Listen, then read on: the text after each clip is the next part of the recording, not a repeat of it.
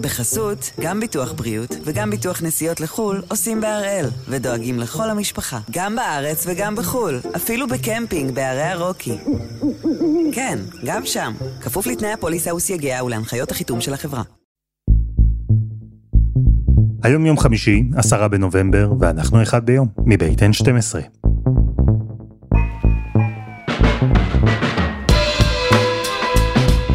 אני אלעד שמחיוף ואנחנו כאן כדי להבין טוב יותר מה קורה סביבנו, סיפור אחד ביום, כל יום.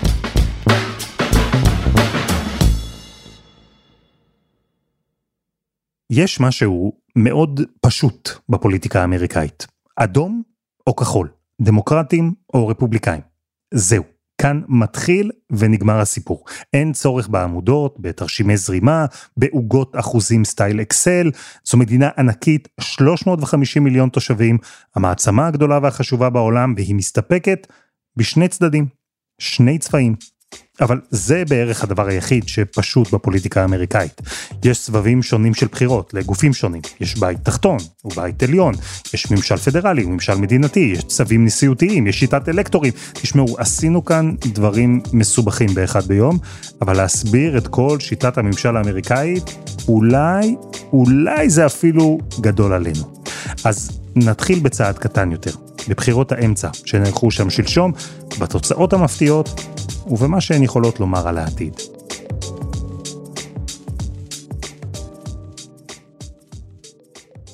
יונה לייבזון, שלום. שלום אלעד. עוד לא הגיעו כל התוצאות, אבל מה כן כבר אפשר לומר? מה אנחנו יודעים בוודאות על בחירות האמצע? בוודאות אפשר לומר שהרפובליקנים לא השיגו את ההישג שהם חשבו להשיג. אתה יודע, הסתובבתי אתמול בפנסילבניה, שמעתי מהרפובליקנים, אפילו בערים כחולות כמו פילדלפיה, שבטוחים שזה הולך להיות גל אדום בוהק גם בבית הנבחרים, גם בסנאט, גם בתפקידי מושלים, שתגובת הנגד שאנחנו רואים אגב כל מערכת בחירות אמצע, תמיד בית הנבחרים משתנה לעומת מה שיש אה, בבית הלבן, הנציג של המפלגה שיושב שם, אנחנו נראה משהו אפילו עוד יותר מזה, וצריך להגיד, זה לא שזה היה מופרך שהם חשבו את זה, הרבה מהסקרים ניבאו את זה, וגם באמת נתוני הפתיחה של הדמוקרטים הם לא טובים.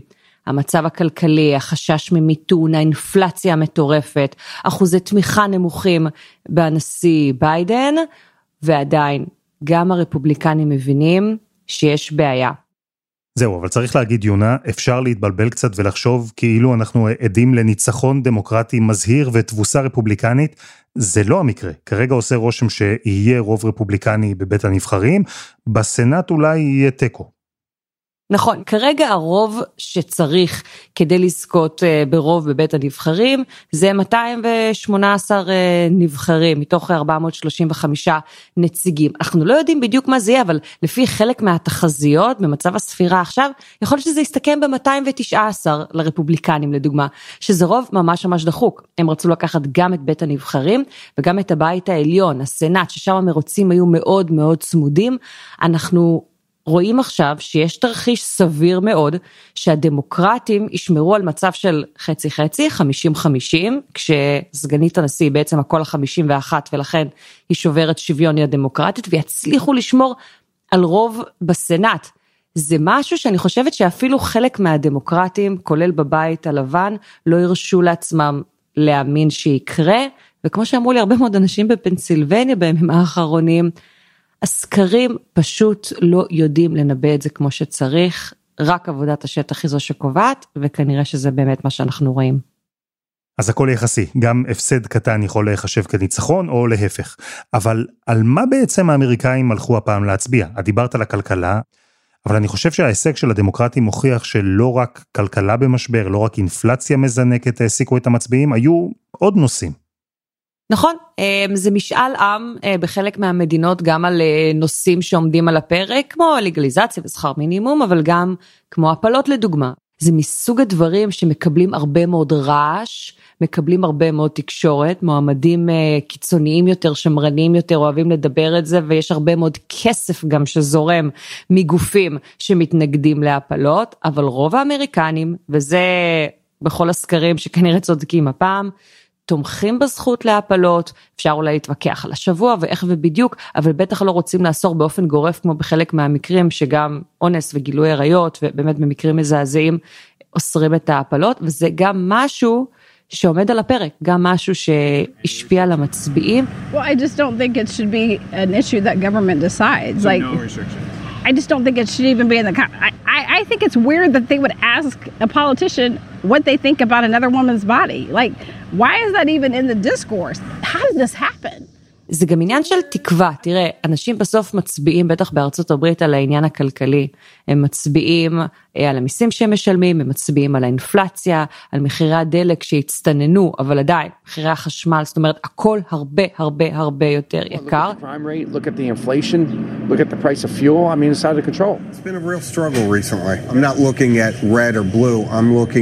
Which candidate is paying attention to business needs, to the, our workers' needs.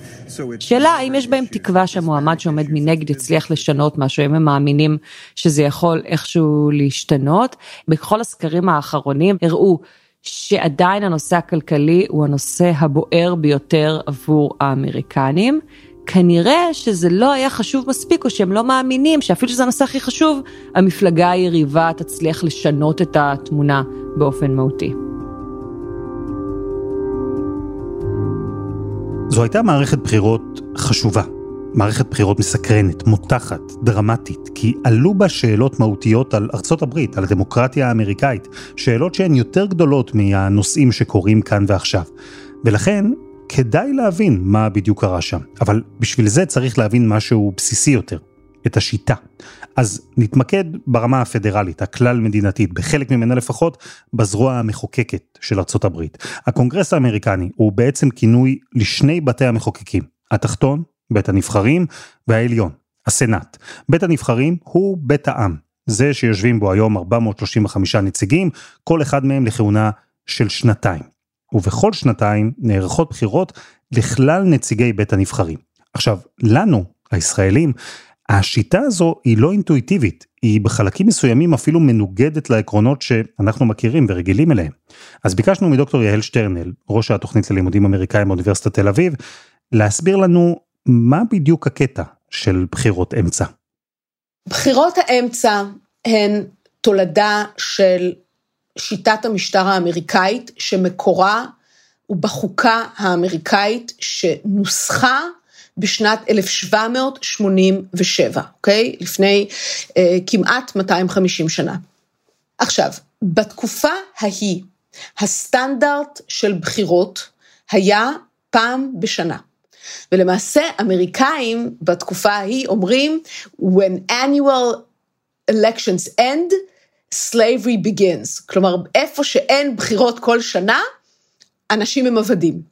ולכן כשניסחו את החוקה הפדרלית, יצרו זרוע אחת של המשטר, שהיא הכי קרובה לעם, ושהיא שומרת באופן הכי נאמן על הרעיון של בחירות שבהם אנשים חוזרים לקבל מנדט מהמצביעים שלהם באופן מאוד תכוף. עכשיו, פעם בשנה אי אפשר לעשות את זה ברמה הפדרלית, פשוט כי במאה ה-18 זה היה רחוק מדי, אנשים לא יכלו לחזור לנהל קמפיין בחירות כל שנה. אז הפשרה הייתה שנתיים. ולכן בית הנבחרים הוא הזרוע של המשטר שהיא הכי קרובה לעם, כל נציג בבית הנבחרים מייצג משהו כמו 700 אלף איש. אז לכן הם צריכים לחזור כל שנתיים ולקבל מחדש את אמון הבוחרים שלהם. יפה, אבל עד עכשיו זה היה למתחילים. נסבך קצת את המצב, כי מעל בית הנבחרים, אמרנו, יש את הבית העליון, הסנאט. מאה הסנטורים שבו נבחרים כל אחד לכהונה של שש שנים. אלא שהם לא נבחרים באותו זמן. בכל שנתיים נערכות בחירות לשליש סנאט. אלו שנבחרו שלשום לדוגמה, הם יכהנו עד 2028. בעוד שנתיים, שליש חברי הסנאט שנבחרו ב-2018, הם יעמדו שוב לבחירות, וכך הלאה. ככה שבאמצע כהונת נשיא ארצות הברית, תמיד, לצד הבחירות בבית הנבחרים, גם שליש מהסנאט עומד לבחירות.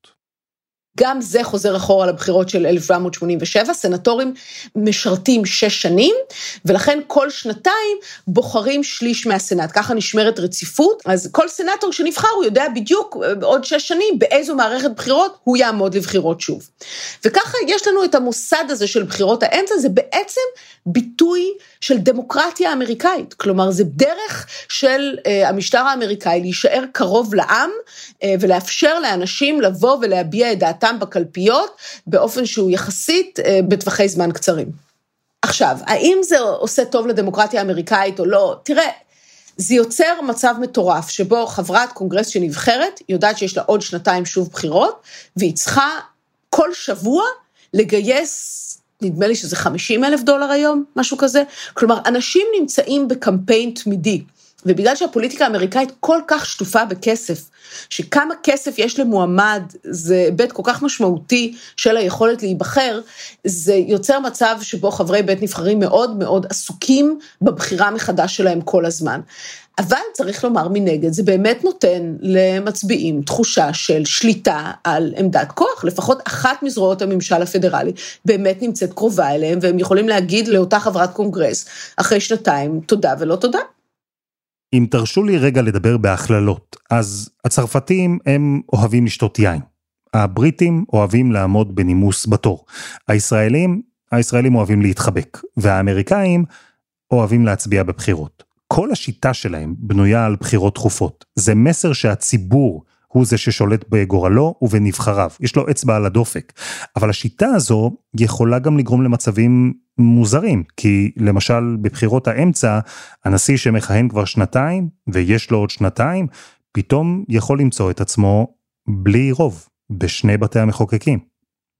בהחלט, בעיקר גם כי צריך נורא להדגיש את זה שהפסד של המפלגה שנמצאת בבית הלבן בבחירות האמצע הראשונות של כהונת נשיא, זה עניין כמעט קבוע, רק שבע פעמים במהלך מאה השנים האחרונות, אני מדגישה שוב, שבע פעמים בתוך מאה השנים האחרונות, מפלגת השלטון לא נחלה תבוסה בבחירות לקונגרס באמצע הכהונה הראשונה של הנשיא. זאת אומרת שיש כאן איזו דינמיקה פוליטית אה, כמעט רגילה, מפלגת השלטון מצפה להפסיד בבחירות האמצע, השאלה איזה סוג של הפסד ומה המשמעויות שלו. וזה עובד? כלומר, נשיא בלי רוב, הוא יכול בכלל לתפקד? תראה, בעבר זה היה מורכב, אבל זה עבד. כי בתקופה פחות מקוטבת, פחות מלאת שנאה אה, בפוליטיקה האמריקאית, נשיאים ובתי קונגרס שהיו במפלגות שונות הצליחו לעבוד יחד. בדור האחרון, פחות או יותר מאז שנות התשעים, זה כבר לא עובד, צריך לומר, אובמה, מרגע שהוא איבד את הרוב שלו בקונגרס, משל בעיקר באמצעות צווים נשיאותיים. המפלגה הרפובליקאית לא הייתה מוכנה להעביר שום חקיקה שאובמה היה חתום עליה, והשלטון שלו היה השלטון שבו הוא עשה מה שהחוקה מתירה לו לעשות באמצעות צווים, מה שאפשר לעשות בלי הקונגרס.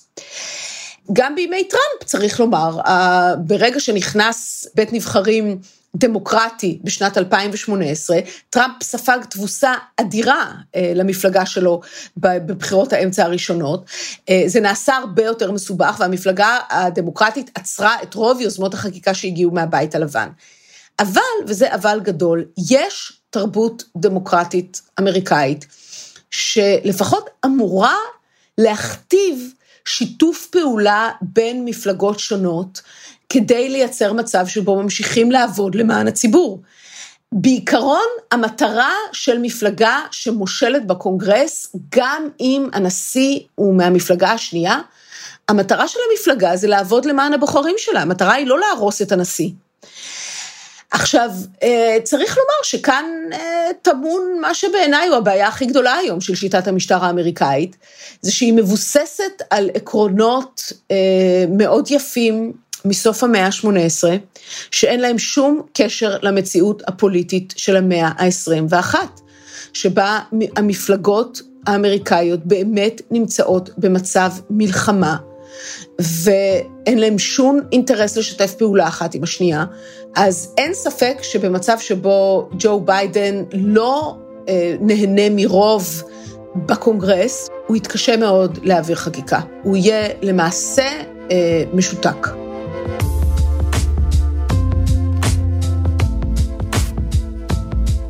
מעניין. ואם האמריקנים מנצלים את אמצע הכהונה של הנשיא שלהם לבחירות, אנחנו באחד ביום ננצל את האמצע שלנו למשהו אחר לגמרי. אז חסות אחת, וממש מיד חוזרים.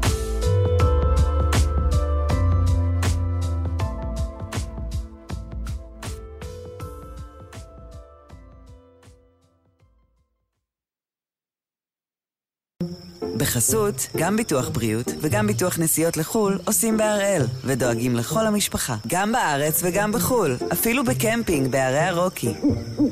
כן, גם שם, כפוף לתנאי הפוליסה וסייגיה ולהנחיות החיתום של החברה. אנחנו עם בחירות האמצע בארצות הברית ועם התוצאות הצמודות באופן מפתיע. דוקטור שטרנהל, אמרת שבמאה השנים האחרונות רק שבע פעמים לא הייתה תבוסה למפלגה של הנשיא המכהן בבחירות אמצע. זו מעין מסורת כזו. אז אין תבוסה, הפעם. אבל אמרת, בהנחה שאין רוב דמוקרטי בבית הנבחרים, הנשיא ביידן יהיה מאוד קשה לתפקד. אז למה בכל זאת אנחנו אה, שומעים על חגיגות בבית הלבן? בגלל שיש הבדל עצום בין בית נבחרים שבו למפלגה הרפובליקאית יש רוב של 60 או 40 נבחרים, לבין בית נבחרים שבו יש לה רוב של ארבעה או עשרה. כי בכל זאת, בתוך המפלגה הרפובליקאית, גם היום, יש אנשים שנבחרו במחוזות שהם תחרותיים, ושזה 50-50, ושהם היו צריכים לעבוד קשה לשכנע מצביעים דמוקרטיים ועצמאיים, שהם לא ישקיעו את הכהונה שלהם בהתנהגות הרסנית כלפי הדמוקרטיה האמריקאית, ולכן הם לא הצטרפו לכל יוזמה של אה, מנהיג הרוג הצפוי, קווין מקארתי מקליפורניה. הם יצטרכו לחשוב טוב טוב על האינטרסים שלהם כמי שיצטרכו לעמוד שוב לבחירות עוד שנתיים. אז גם, גם בוחרים עם זיכרון קצר, ברגע שזה שנתיים, אה, צריך לתת דין וחשבון. אז זה, זה הבדל גדול, ו, וברמת הסנאט, אה, הסנאט עדיין עומד בסימן שאלה.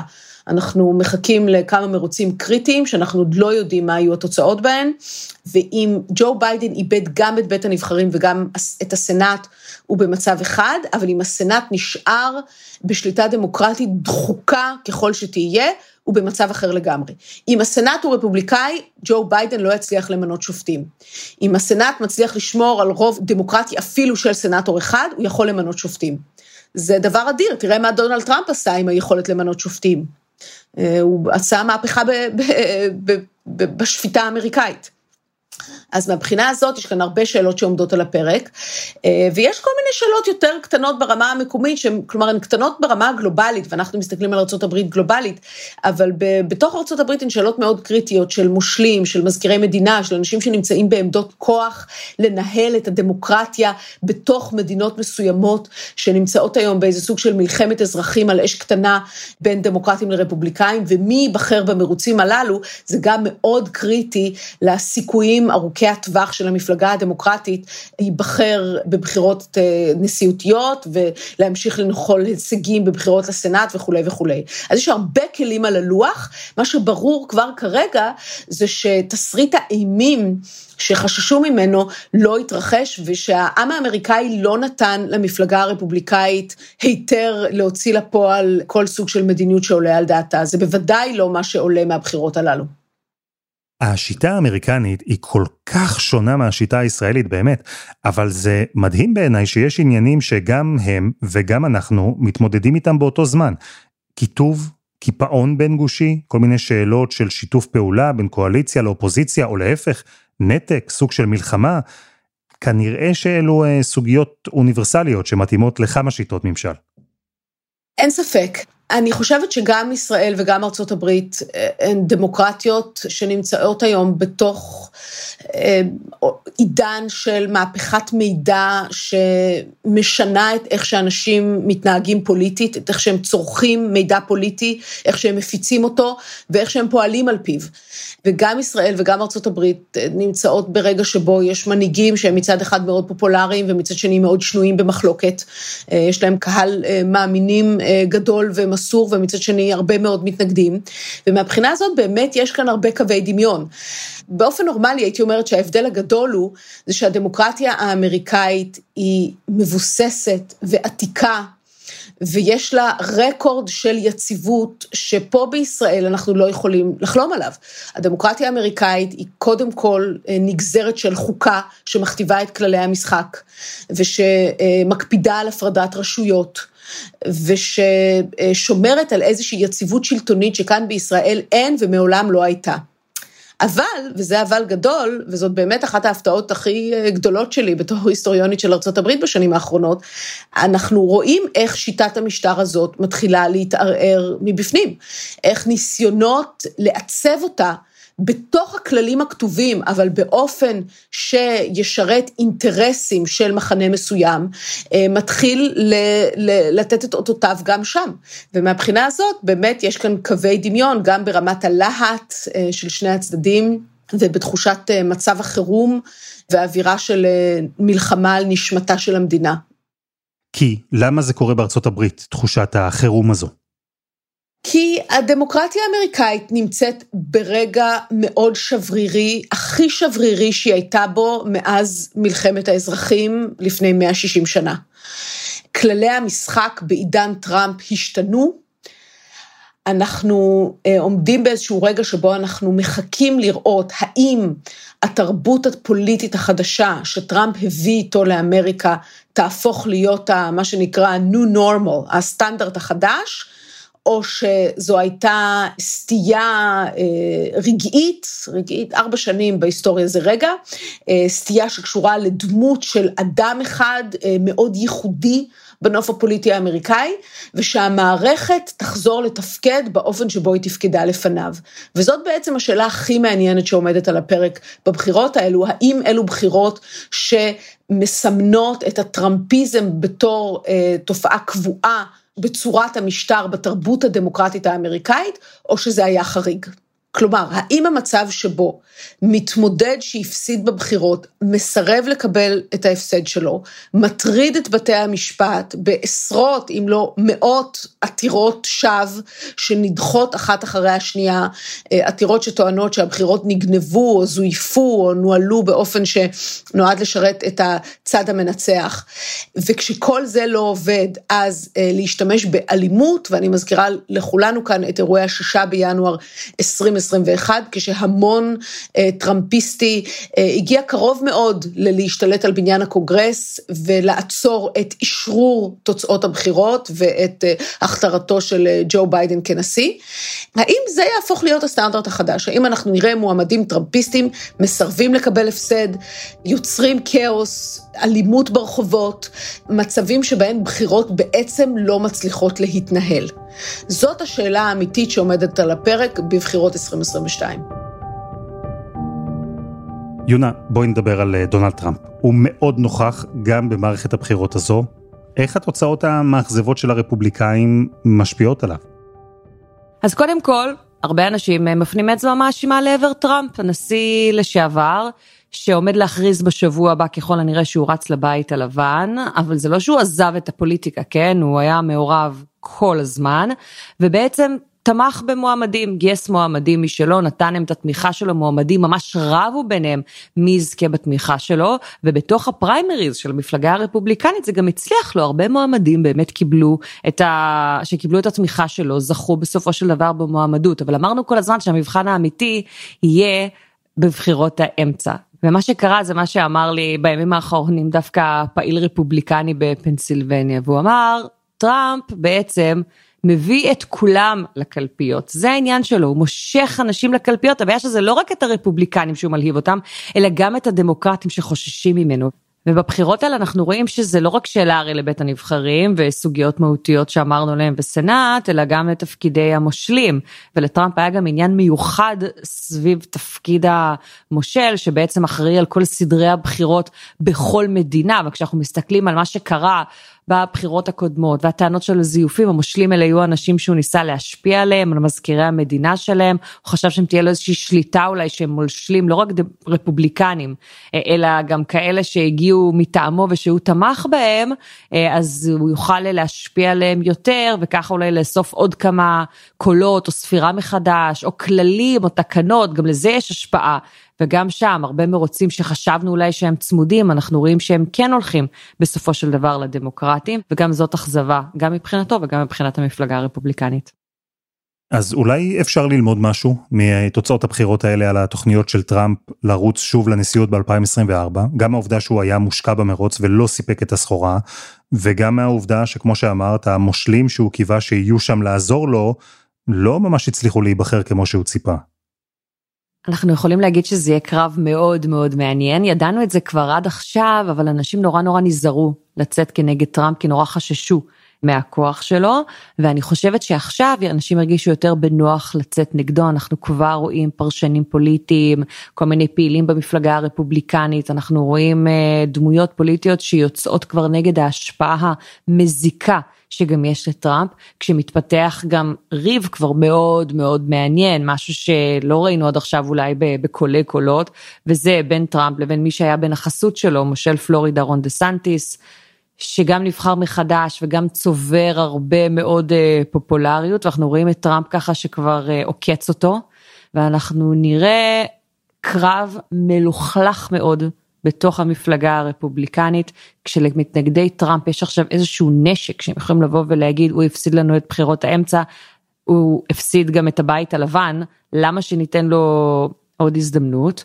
וטראמפ כבר לפי הדיווחים מאוד מאוד כועס, אה, כן, צועק לעבר הטלוויזיה לפי חלק מהדיווחים אה, כשהוא רואה את הנתונים שהולכים ומתפרסמים, כי הוא באמת שם ככה את כל כולו בהימור הזה שהמועמדים שלו הם אלה שיביאו את הגל האדום, או שמישהו אמר, זה לא גל אדום, זה יותר כמו חתונה אדומה.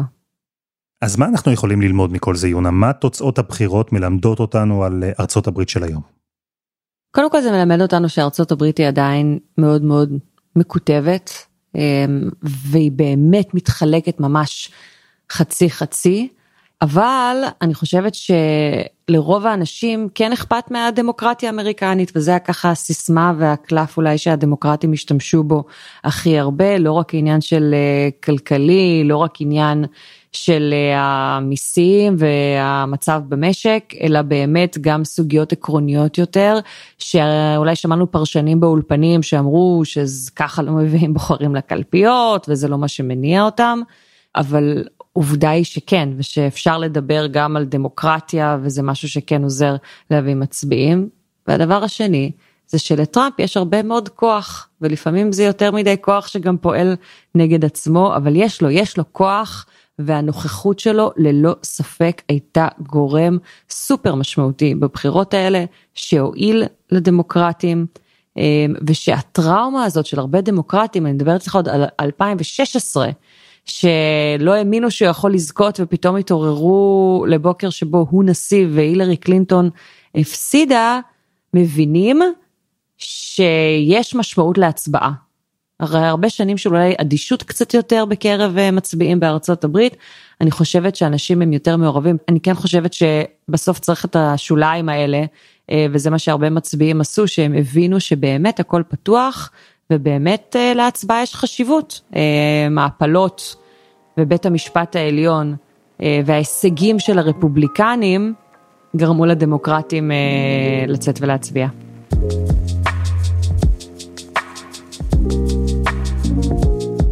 יונה, תודה. תודה אלעד. ותודה לדוקטור יעל שטרנהל.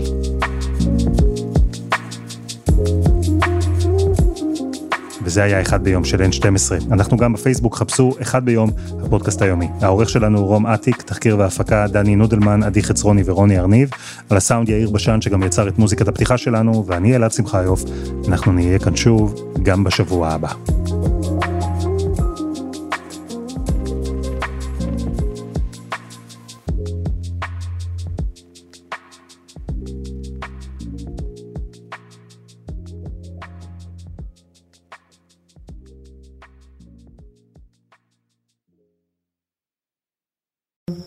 בחסות, גם ביטוח בריאות וגם ביטוח נסיעות לחו"ל עושים בהראל, ודואגים לכל המשפחה, גם בארץ וגם בחו"ל, אפילו בקמפינג בערי הרוקי. כן, גם שם, כפוף לתנאי הפוליסה וסייגיה ולהנחיות החיתום של החברה.